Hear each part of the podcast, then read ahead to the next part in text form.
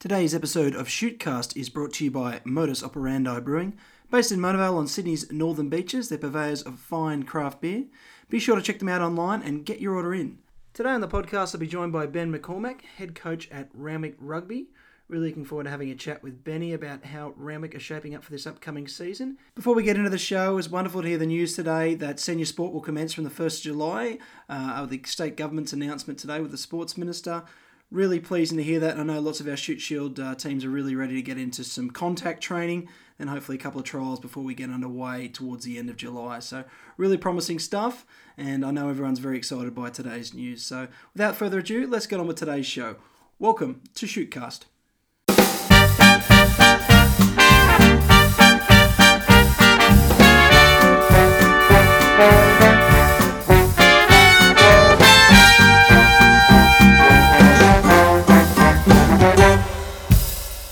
Welcome to episode seven of Shootcast. Joining me on the line is Randwick Rugby head coach Ben McCormack. Benny, thanks for jumping on. Thanks for having me, mate. Mate, uh, some some really promising news out there uh, in the New South Wales uh, government space with regards to community sport getting going on the first of July. You must have uh, greeted that news with a with a bit of a grin and uh, some excitement uh, now building again. Yeah, mate, it's been interesting. Um, just even over the last couple of days, we sort of yesterday uh, and the day before we were hearing potentially getting pushed out, um, and then today we're hearing that um, you know more positive news. So um, I'm not getting my hopes up too much just at this point, but it, it, it's definitely good to be hearing some of the more positive news as opposed to the to the other. Yeah, it's. Uh, I think everyone's headspace has sort of ebbed and flowed with with how it's going to play out and whether we'd actually see some sport with social distancing requirements. But uh, listening to the announcement today, it looks like you can actually do some live scrums and, and lineouts and contact training, which which probably gives you uh, gives you a lot of faith uh, heading into uh, July that we're, we're going to get underway. And how is the, the season sort of shaping up for Randwick um, pre the pre the pandemic, and, and how you how are you looking now? But I was pretty happy uh, leading into the season. We um, we'd obviously only we'd gone through our pre-season and then only had one trial uh, against the, the, mighty Marlins um, at Randwick, and um, whilst I think both sides were probably, um, you know, the game probably showed it was raining, and the game probably showed it was the first hit out for both sides. I, I was reasonably happy that a lot of the things that we've been working on during the pre-season were evident. I thought. Um, in that first hit out. Uh, whilst there was a few errors and um, things like that, I, I, I, was pretty happy, mate. Not, I was uh, looking forward to getting stuck into it. Actually, I thought I thought the boys had worked well and were gelling quite well, and uh, I was looking forward to getting into it. Um, so it was a bit of a shame to put a, to a halt to it, particularly so quickly. Um, but uh, coming back into it now, I don't think we've lost anything um, significant. Um, we haven't lost uh, too many players at this stage. Doesn't look like we've lost too many players. Um, I think the way we, the club as a whole, handled um, the COVID nineteen situation was really commendable. I don't think we strung the players along too too much. We didn't get their hopes up, um, and we didn't overdo it. Mm. Um, I was pretty keen. Um, I sort of had a good um, indication and understanding uh, through work that you know this was uh, going to be a pretty significant um, event. Um, so I wasn't keen to to continue training straight away. I, I was pretty keen to just let the boys um, get their life under control. A lot of people started. Um, you know, their jobs are in question and their incomes and things like that. And mm. I think it was important to let the boys get that under control and get an understanding of how it was going to affect them um, rather than continuing to try and get them training. So we, we had a pretty good break. Um, I stayed in contact, um, and most of our coaches stayed in contact progressively with the boys over that time, but but also didn't uh, didn't overdo it. Um, and mate, now I think um, off the back of that, our boys are keen and ready to go. We only we only touched uh, the ground, um, the grass or the fake grass at um, at Latham uh, last week, and the boys are full of energy and ready to go. So whilst they were training a little bit, um, you know, on their own, and we sort of monitored that with a with a fair group um, in terms of their running and their lifting loads. It wasn't it wasn't heavy, and there wasn't a lot of heavy contact hours or not a lot of contact um, or micromanaging from me. So I think all the boys are pretty keen, and and, so am I. Made a bit bit of uh, renewed energy, and we're ready to go. Yeah, in many ways, it's been an enormous sort of six month period for Randwick. Um, obviously, with the passing of, of Geoff Sayle, and um, you know, you've announced a new president and new coach, so there must be a, a, feeling of a bit of a new era for the club. Yeah, I think so, mate. I think um, you know, as you said, new president, new coach, new club coach, new general manager. Mm. Um, the, you know, that's a fair change. Um, and and the passing of Jeffrey um, that stopped the club. Um, I think it stopped the whole uh, local community, to be honest. Um, mm. and, and, that was a uh, significant significant moment and period. Um, we've come through that. I think the club did extremely well through that, and um, uh, there's a lot of exciting things in front of us. Um, yep. Obviously, you know, with with new people and um, particularly with the with the number of new people, we've uh, there's that storming process that we'll go through, and we're mm. you know just building our cohesion as a group. Um, obviously, that stalled a little bit with um, with a few of the things that have happened post season last year and pre season this year, but I, th- I, think that's given us time to to get to know each other, and um, I'm confident that the uh, the three boys I, am working with uh, pretty directly uh, will, will form a really good team and, and do some good things. Yeah, well, we'll touch on some of your experience in, in rugby because it's it's quite vast, even at, at a young age, and, and obviously understand how uh, lots of big clubs operate and, and how you know high performance teams work. So uh, it's good to hear that, that things are in, in good order and Randwick heading into the season. Uh, just looking at your team um, coming into 2020, obviously you've had a couple of years now uh, just dipped out of the finals in eighth spot in 2018 and 2019. Were you starting to build a bit more of a nucleus up to, uh, up into the first grade sort of space? Obviously, um, had a very good Colt system. Are you starting to see some of the fruits of that labour come to fruition at, at, sort of first grade level? Oh, I think definitely, mate. Um, having a really strong Colts uh, setup and system um, is pivotal to any any sustainable success. I think, um, mm. and and that's something that the club's put a lot of time and effort into over the last couple of years. Um, and, and, I think um, that's probably showed uh, patches um, at a first grade level. Mm. But I think in the next in the next couple of years, we'll really start to. We've sort of honed honed a few of our little procedures and a few of our talent ID things and we'll we'll start to see the benefit of that over the uh, over the next couple of years. But definitely, I think you saw our premiership uh, Colt side a couple of years ago, and and they, whilst whilst young and probably a little bit undersized and underexperienced, got a really good. Um, uh, taste of first grade over the last couple of years, but I, I think some of those players are really going to come into their own um, over the next year or so. So I'm I'm looking forward to seeing that for sure. And you know, the benefit of that Colts program is is you keep getting good players year after year that continue to pressure that group, um, which I think is also a good thing. Yeah, absolutely. I think that that Randwick program's been strong for a long time, and I guess the uh, rest of the competition sort of just uh, has been waiting maybe for it to kick on, maybe sooner sooner than now. But it's seemingly there are a lot more more coming through. And have you made sort of adjustments to how you treat sort of those players that are obviously coming in from high reputation at schoolboy level into sort of first grade? And some of them obviously you miss because they just go straight into potentially Super Rugby or, or European considerations. But has there been an adjustment for the club on on retaining?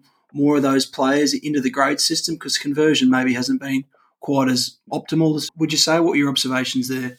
Yeah, conversion's definitely been um, a, a, topic that's been spoken about a number of times, um, particularly recently uh, since I've been at the club. Um, you know, h- how many Colts um, do we actually retain year on year, and, and, how many go on to play a number of years in our grade system?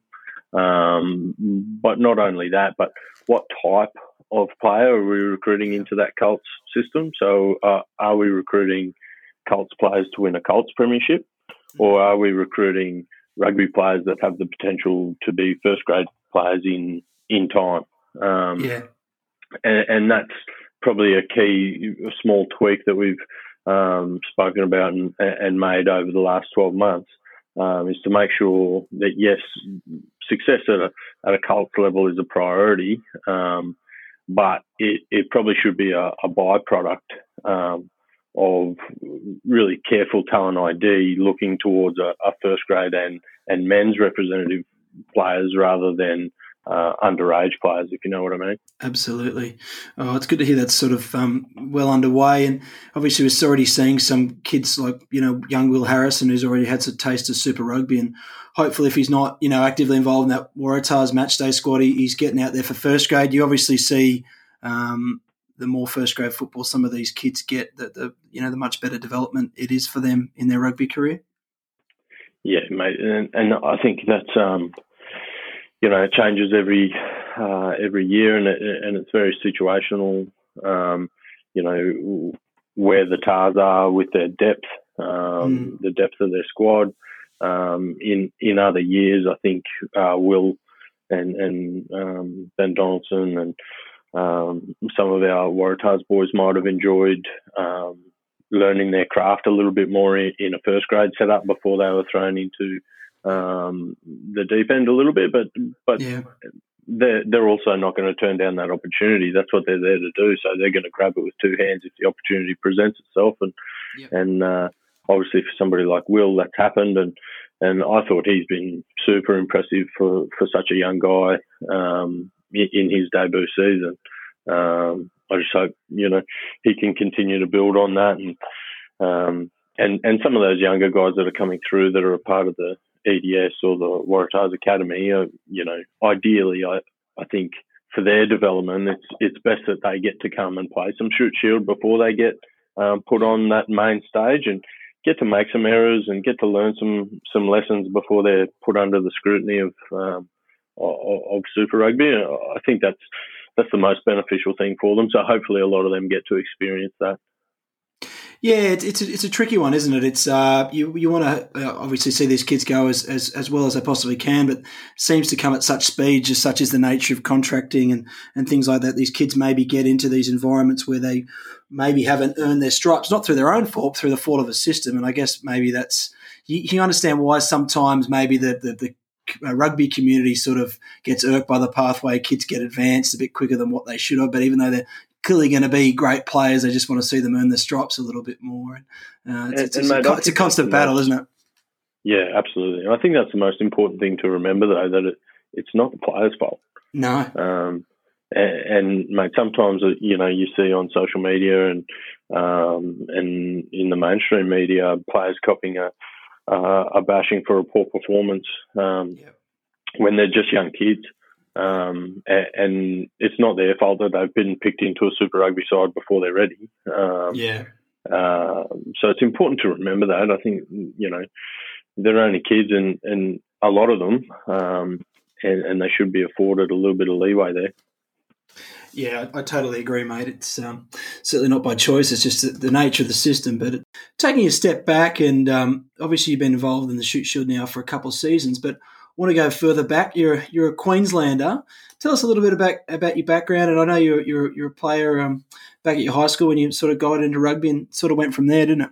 Uh, when I was a kid, I grew up in Papua New Guinea. Uh, my mum and dad were. Uh, my dad worked up there for about ten or fifteen years, and so when I was That's a young different. kid, I grew up there. Yeah, yeah, a little bit different, mate. Um, yeah. I thought it, it, it, was great though. Um, just a completely different cultural yeah. experience, and I sure. still got some great memories from up there, um, and some and some good friends um, from up there that sort of went to went to um, preschool and primary school with. Um, so that was that was good, and then we sort of moved back to Australia when my uh, older sisters were were going into high school. Um, because the education system over there is obviously um, not the best. So we, we came mm-hmm. home and then I spent um, spent my time in Brizzy um, or in sort of country New South Wales, which is where my, my dad's family's from.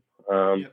So I was either at school or on the most holidays I was back on the farm working for uh, working for family, which is I, I really enjoyed my my upbringing, um, and, and, so I, I, was very lucky in that sense. Um, mate, footy came to me. Uh, uh, rugby league was the sport in, in Papua New Guinea. Um, They're rugby league mad up there, so I sort of knew the Kangaroos. And um, Dad had played a little bit of rugby union, and a little bit of rugby league. He'd sort of been a bit of both, and uh, he never really forced uh, too much on me. But um, when I sort of got to, I think year year five, um, year five or year six, all of my friends were playing rugby, so I uh, I'm pretty social sort of a bloke, so I just mm. followed them in um, and played played footy uh, just for the fun of it for uh, for a couple of years. I never really got too competitive until um, I was probably 14 or 15. I started to get a little bit more competitive, and then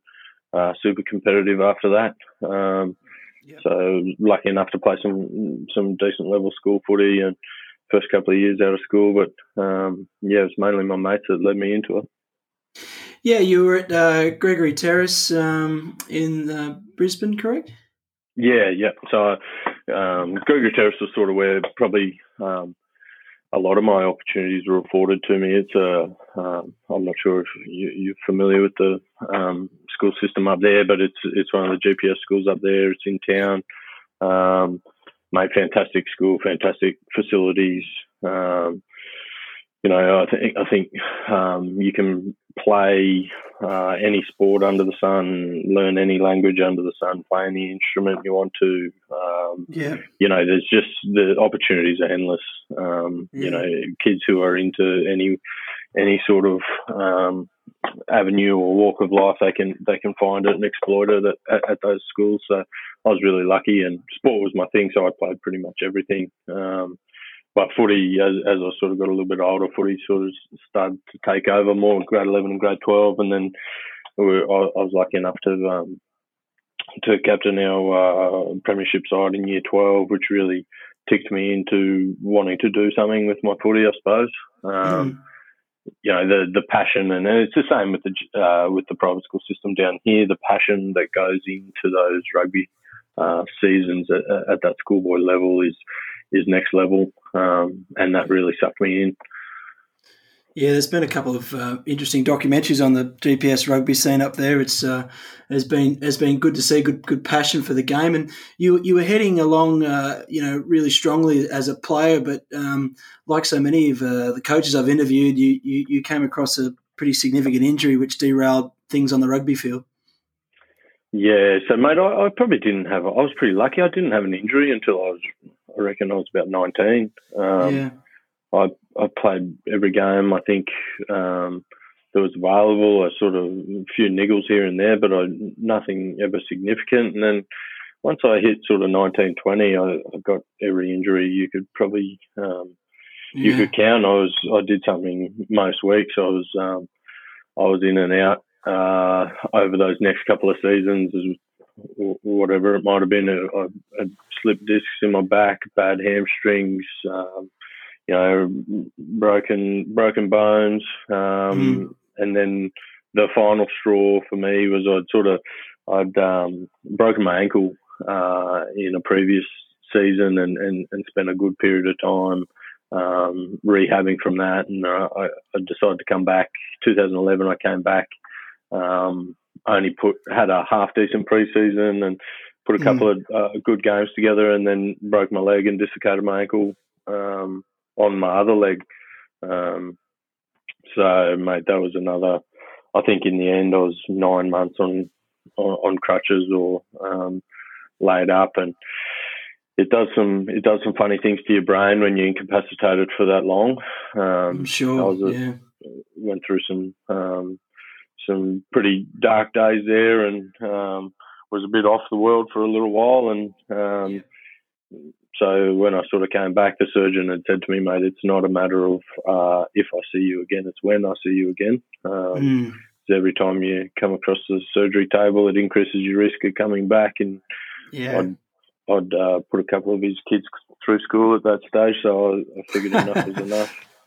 Um, no, and that was enough. it. So I was into coaching after that. Yeah, you, you, certainly turn your, your passion into coaching and picked up where things sort of uh, left off back at school. Um, you ended up coaching um, back at Gregory Terrace and then you went into the, the, the, Queensland system with plenty of roles and you know director of rugby positions at uh, at uh, Brothers. Um, obviously, Brothers is one of the more prominent clubs in the country. Have some fond recollections of your time there. Yeah, definitely. Um, my brothers is a uh, will always hold a, a, a special place in, in, in my heart. Um, it's a fantastic club. Uh, mm. It changed a lot over the time that I was there. Um, uh, it, it, was a bit of a boys' club, I think, when I first initially got there, um, and had been without success for a little while. Um, mm. And then throughout the sort of the time I was there, um, we got some success on the field um, in terms of first grade premiership or first grade success. Um. Sort of took them back to the to competing at the the top four most years, if not every year. Um. And then we started to make some some good inroads off the field as well, just with some systems and processes and how the club ran, and um, you know we, we made some good ground in that space. And I think if you look at what what Brothers is doing now, you know, they're one of the leaders, um, I would think, in, in, club footy in Australia. Um, just with just with how they handle being a community club and um, a shared facility and, and how they run their business and the passion that they have in the program, the quality of program they run, um, the amount of players they, they turn in and out every week. Um, you know that they've got a, a, definitely a good setup up there. Yeah, they're uh, they're an amazing club, and I, know a lot of people that obviously been involved in uh, any sort of rugby club of a higher level. We always look at checking in what some of the better clubs do, and Brothers have been a great case study for all of us and what they've achieved over sort of the last uh, you know decade or so. And uh, just in terms of obviously Queensland club, you know, then you you've sort of uh, had experience in Sydney. It's obviously some subtle differences. I know Queensland clubs generally more uh, have, have better access to, to, better facilities. Obviously, not as much urban density, and I know Brothers also got their juniors involved in the club. Are those some some of the more subtle sort of differences? Yeah, definitely. I think um, probably uh, the facilities is definitely one thing. I, I, yeah.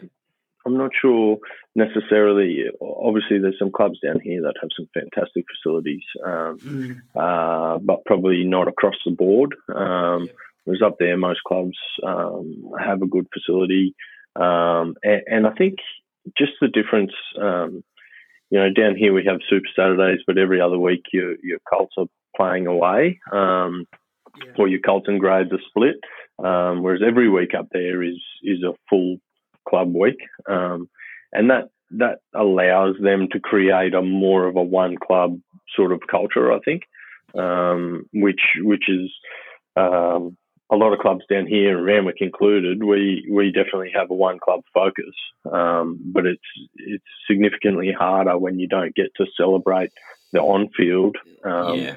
with your Colts players and, and vice versa, uh, yeah. and al- also to have those Colts players be able to sit around and, and play week in week out. Play might come off the bench in fourth grade or third grade, or you know some of your better Colts players might come off the bench in second or first grade.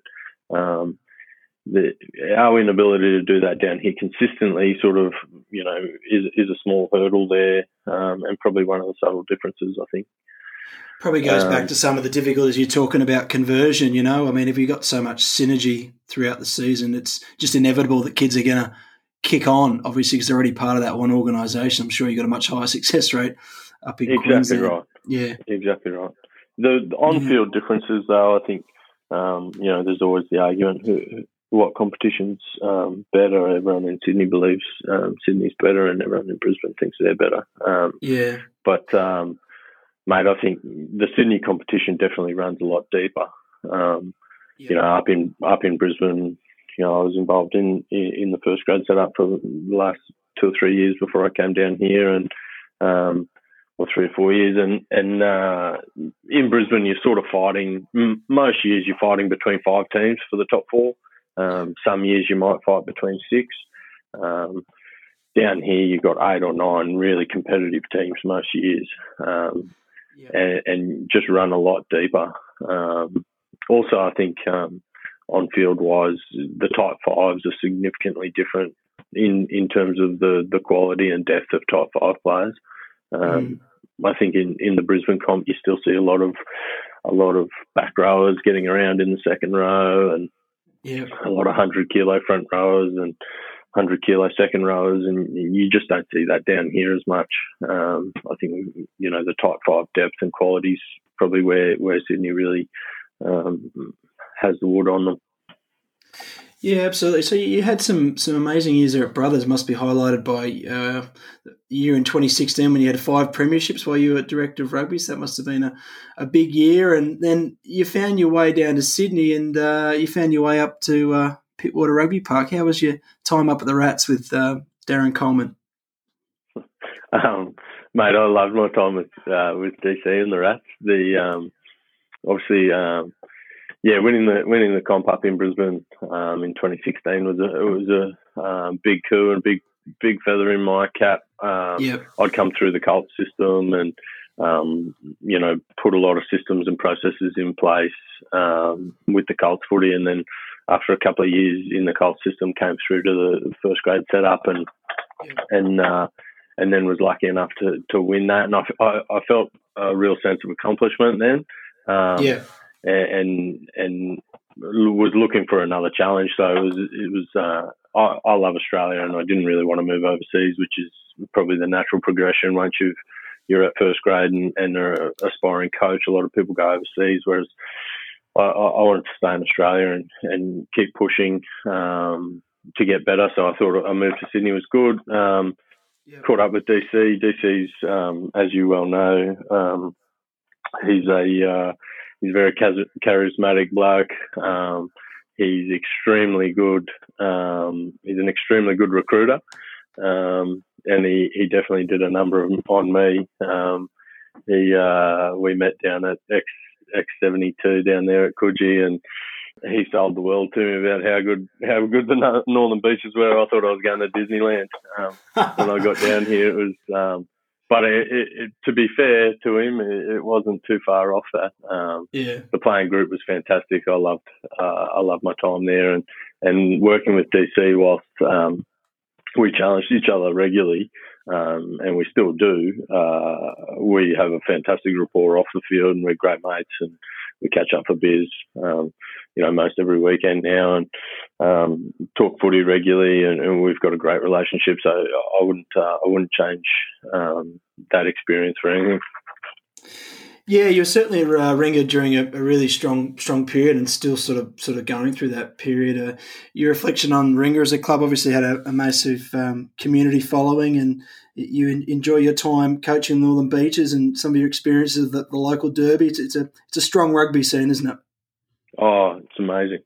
Um, there was it was definitely not uh, without challenges. Like I, I sort of changed. I, I completely changed there. um, defensive system and, and a few of the little ins and outs and um, uh, probably thought processes around contact. And when when you try and do things like that, they they don't come too easily. Um, particularly if you've got a really strong playing group, an experienced playing group.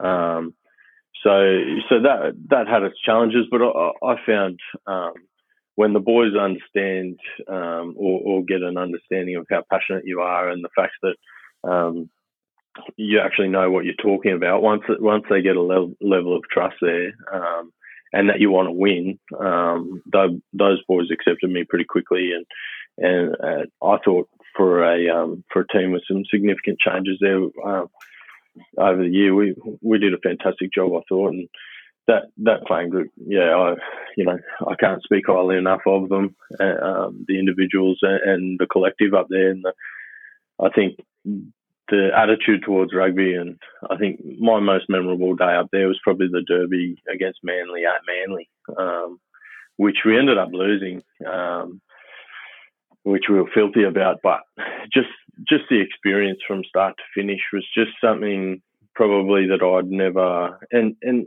I've gone some gone through some really passionate um, passionate rugby grounds and and passionate crowds and but just the whole setup like you know we walk over the back there to warm up and you got Manly fans walking through your warm up.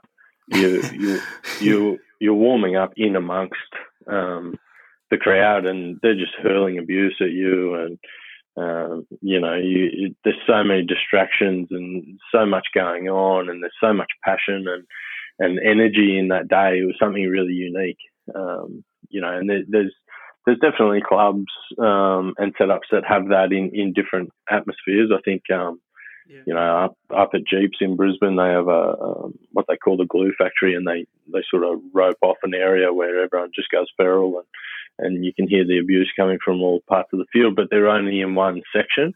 Whereas, yeah. you know, when we're out there that day at Manly, they they are everywhere, and they're on top of you, and there's no respite from it. And that was just, you know, that was great. I, I really enjoyed, I really enjoyed that. And that derby, and then the return match of that derby was just as good. Uh, we managed to get the wood on you. Um, yeah. But uh, yeah, no, my time up there was fantastic. Yeah, they are great days. I've got to apologise about that warm up area. It's an absolute joke on uh, on big on big days. Uh, well, I will say to Ringers' credit, they never complain about it. I think they realise that they're accustomed to it. We have had other complaints though on big days, and I, I, think we're going to have to have to bring forward second grade a little earlier now to allow an adequate warm up area for, for visiting teams. But, but as you say, it's thought, all part. I thought it was all part of the plan.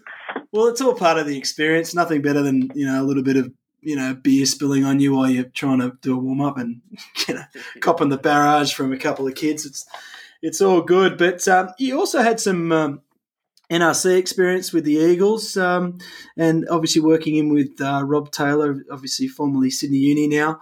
Um, what are your views? You've probably got a couple of good viewpoints on NRC, especially from a Queensland perspective, and now New South Wales um, on that on that level of competition. Um, yeah, definitely. Uh, my first year, I got to work with um, with Paulie and, and Darren and and and um, that was that was great. That was probably the um, but that was probably the end of when the Eagles ran themselves. Um, so I only just got the back end of that and, and just a small taste of that. Um, and then it, it was uh, significantly different this year with with uh, New South Wales Rugby taking back over the Eagles. Um, and then Rob and I took that on. Um, but uh, and Rob and Rob and DC are, are, are very different coaches as well. Um, mm. But I really enjoyed that that experience and, and, and being able to put the brain pump on on both of those blokes and um, and see how they go about things and and Rob's uh, Rob's a fantastic coach in his own right, and obviously he's done a fantastic job with with uni, and, and that's been rewarded with his, with this opportunity he's got now at Leicester. And, um, you know, that's that's kudos to him. He's done a great job there. But the Eagles as a whole, I think, you know, there's something special about that that side and who they play for and the Eagles brand. Um, yeah. and, and I'd love to see that continue. I think Country New South Wales um, deserves to have a spot um, and and their name out there in, in that regard. Um, but in terms of the NRC, I think obviously made it easy to um, to stand on the outside and, and throw stones. But um, mm. I think I think we, we probably um, probably just didn't put enough importance on it at the um, at the very beginning. I think it's yeah. a, it's it's still a little bit of an afterthought. Um, and, and, you you can see that um, when you get in there, and um, you can see that in the attitudes of of um, probably some of the the representative players, and you can and and and again, I don't think that's their fault. Um, no, it's it's hard for them. They've come out of um, being a representative footballer these days.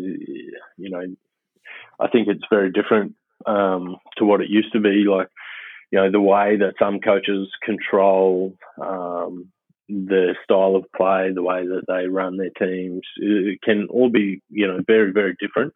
So you can come out of, um, you know, we had boys there that had learned a Wallaby style of play, had learned a, um, a Waratah style of play, had then gone back and learned a club style of play, and then were hoping to make a Wallaby squad to go to a World Cup, and then you know, learn quickly that they're not going to do that, and they've got to learn a whole new style of play to, to play for the Eagles, and mm. they're constantly having to to change their goals and um, cha- you know level their expectations, and um, you know, and that presents a challenge. But but I do I do think as a whole we could have put probably put some more importance on it from the very beginning, um, and the messaging around how important that that uh, that level of rugby is. Yeah, I take some sort of views, and you can correct me if I'm wrong. I mean, what's what's the sentiment towards NRC like in Queensland comparison to New South Wales? Is it different? I, I just feel looking at it, a lot of Queensland seems to be um, preparing or readying more players of a higher level on mass than what sort of New South Wales does for one reason or another. It just seems like I don't know if there's better alignment with their Super Rugby team um, but I, I, I, just feel like you know um, we may be a little bit behind the eight ball when it comes to the NRC and maybe that player development piece. Yeah, I don't I don't disagree. I don't think uh, I think the the Reds definitely saw the opportunity that they had for their younger players um, mm. to get a higher level of quality experience through the NRC, um, and and I think you could see um, the level of importance that they put on it, and the fact that um, it was no secret that Brad wanted to win the NRC every year. Yeah. Um, and uh, that was shown through um, the players that were made available, the messaging from um, top down as to the importance of it, the accountability of the players who were exposed to it.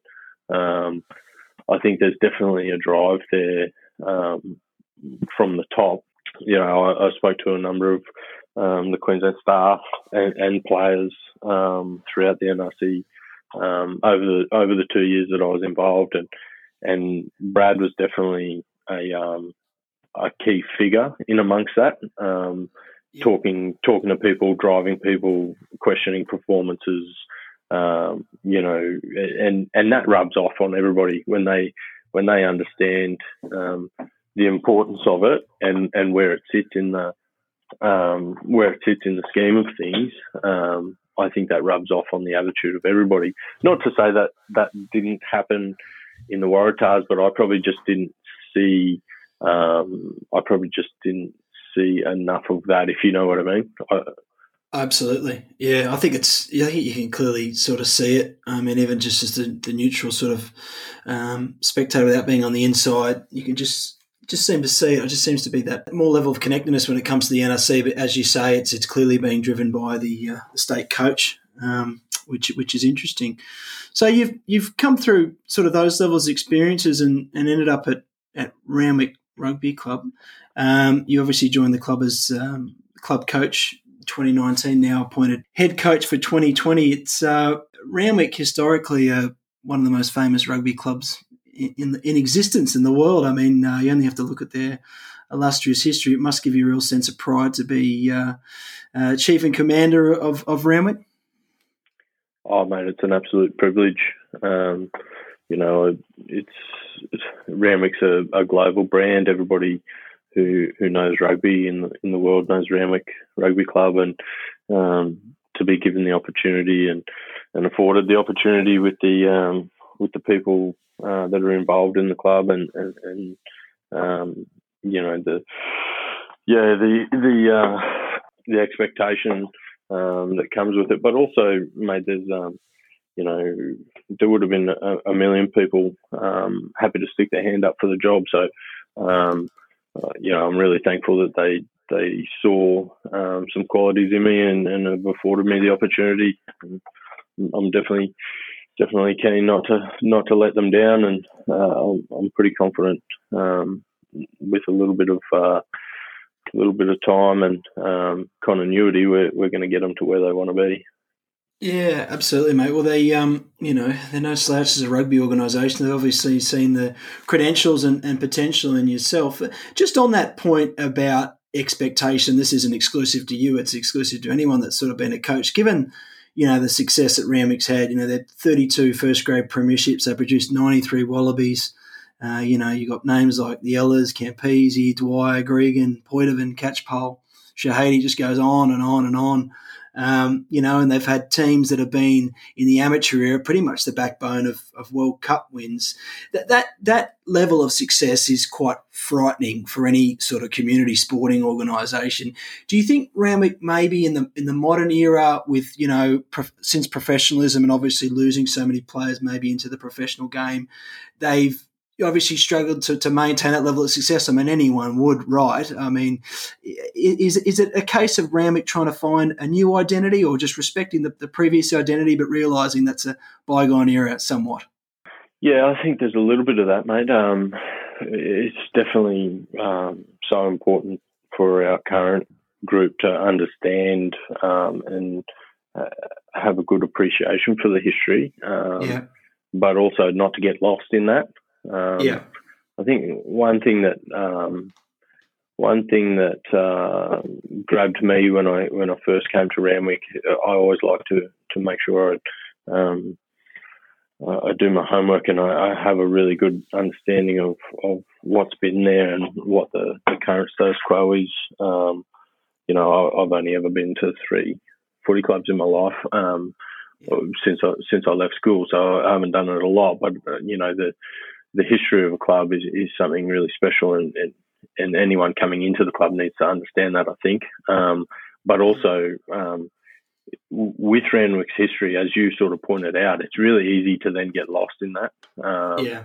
Because there are just so many great players and great coaches and um, that that have come through that system. Um, mm. So it's it, it's easy to get lost in it. It's easy to get lost in the expectation and the uh, the fanfare around that. I think um, the key thing for our playing group and, and, and our group, um, it's it's not just a playing group; it's a staffing group as well. Is is to keep in the front of our mind of, of how we want to leave the place. Um, so what our legacy is going to be. The people always talk about the um, the Randwick style, um, and you know that that first six months that I was at Randwick, I think I heard um, all from Randwick people. I think I heard about 487 versions of what the Randwick style is. Um, yeah. everybody has their own tweak to it and their own, you know. Mm. Um, there's some rusted on Randwick uh, yeah. people who, you know, tell me that Randwick players don't kick. They shouldn't kick. Others that tell you they do kick. Others that, you know. But I, I think after I sort of was in um, experienced that, and, and I actually took some time to to meet um, with some of the key figures there in uh, in Poido and Bob and um, a, a, few of the other fellas um, to get an understanding of, of, what they felt the Randwick style was. Um, yeah, and, and, my interpretation of that is, is more um, Randwick style. I think is more just more in the spirit in which they play the game. Um, I don't think you can pinpoint a technique or a, um, you know, a shape of rugby or a. Um, uh, I think it's more the spirit in which they play. Um, mm. You know, they always have that attacking mindset. Traditionally, they're always attacking uh, or looking to attack from anywhere on the field. They always have unending support to the ball carrier. Um, you know, they're confrontational. Uh, their forwards are confrontational. Their backs, you know, have imagination and um, and use the use the football. And I think that's for me. That's what I'm going to grab onto and and make sure that I take forward um, in what I'm doing at the club. Um, mm. And and that's the way I like to play my footy anyway. So um, that it sh- it shouldn't be too much of a change for me. I'm actually really looking forward to to um, being at the helm and, and, and allowing my players some freedom and, and allowing them to play the game that way. All right, Benny, the fast five. Favourite ground to play at in the Shute Shield? Oh, Coogee Oval. Favourite sports person of all time? Oh, Muhammad Ali. Favourite place in Sydney? Gordon's Bay. What are you watching on Netflix right now? I'm actually watching Billions on Stan. Who are Randwick beating in the 2020 Shute Shield Grand Final? I'd love to beat. Um, oh, I've got some really good mates that, that coach around the place. Um, I'd love to beat any of them, um, but uh, I'd love for Rivo to get the Rats to the grand final again and I'd love to flog them. I like it, but I don't like Rinker making the grand final again, but that's okay. Benny, you're a legend, mate. Thanks for spending time. All right, no worries. Thanks, mate.